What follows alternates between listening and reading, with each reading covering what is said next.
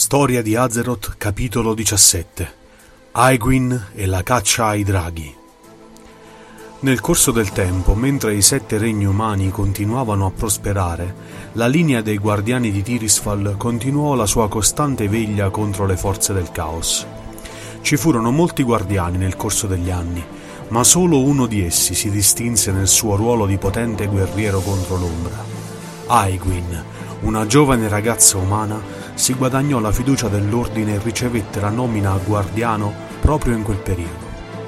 La giovane ragazza lavorò duramente per dare la caccia e sradicare i demoni ovunque li trovasse, ma mise spesso in dubbio l'autorità del concilio di Tirisfal, dominato dagli uomini. Aegwin credeva infatti che gli antichi elfi e gli anziani che presiedevano il concilio fossero troppo rigidi nel loro modo di pensare e non abbastanza lungimiranti da porre una battaglia che potesse risultare decisiva nel porre fine al conflitto contro il caos. Stanca delle lunghe discussioni e dibattiti, ella desiderava dimostrare di essere degna dei suoi pari e superiori e di conseguenza spesso sceglieva il valore rispetto alla saggezza in situazioni cruciali.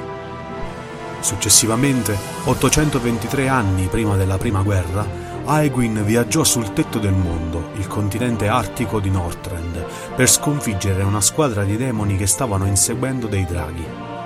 Nonostante la sua padronanza del potere cosmico di Tirsifal fosse cresciuta, Aegwin si rese conto del preoccupante numero di potenti demoni che infestavano il gelido continente e proseguendo verso il lontano nord rintracciò i demoni nelle montagne.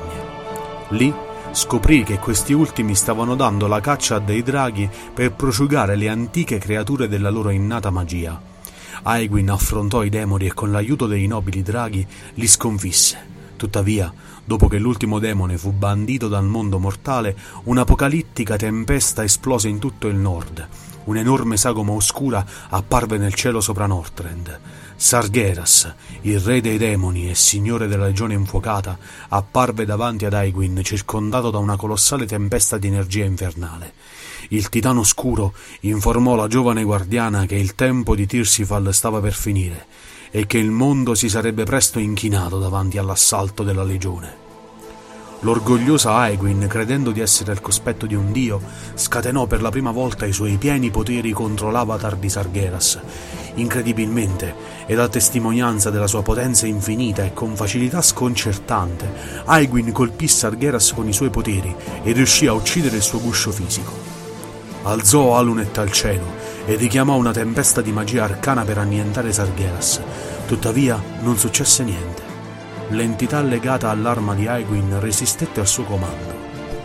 Intanto, mentre la giovane guardiana lottava per imporre la sua volontà su Alunet, Sargeras lanciò un furioso assalto contro di lei. Alla fine, Aegwin mise da parte Alunet e optò per un'arma più affidabile. Invocò Atiesh, la leggendaria arma che veniva tramandata da guardiano in guardiano da 9000 anni, e rinnovò il suo attacco contro Sargeras. Con l'aiuto dei draghi, Aegwin combatté e alla fine sconfisse il Signore della Legione, riuscendo in un'impresa impossibile. Tuttavia, temendo che lo spirito di Sargeras potesse sopravvivere, Aegwin decise di rinchiudere l'avatar in rovina nel Titano Oscuro in una delle antiche sale dell'antico continente di Kalimdor, che si era inabissata in fondo al mare quando il pozzo dell'eternità era collassato su se stesso diecimila anni prima.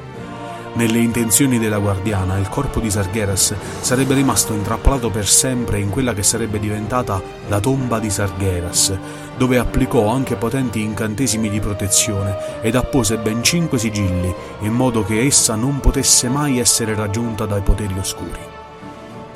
In seguito a questo evento storico ed a questa incredibile vittoria, Aegwin per sua stessa missione divenne arrogante e presuntuosa sentiva di non aver più bisogno di agire in accordo con il concilio e di essere riuscita nell'impossibile, e che sarebbe stata quindi lei e non i Tirsifalen a scegliere chi sarebbe stato il prossimo guardiano.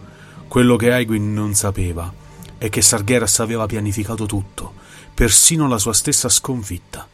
La guardiana aveva solo involontariamente suggellato il destino del mondo mortale, poiché il Signore della Legione, al momento della sua morte corporea, aveva trasferito il suo spirito proprio nel corpo indebolito di Aegwin. All'insaputa della guardiana, Sargeras sarebbe rimasto nascosto nei più oscuri recessi della sua anima per molti lunghi secoli. Grazie per l'ascolto, se questo Wovcast ti è piaciuto faccelo sapere con un like e un commento e ricorda, trovi un video nuovo ogni mercoledì e venerdì, ma per rimanere sempre aggiornato sui nostri contenuti iscriviti al canale, attiva la campanella di notifica e vieni a trovarci su Facebook, Instagram e sul nostro canale Telegram. Trovi tutti i link in descrizione. Alla prossima!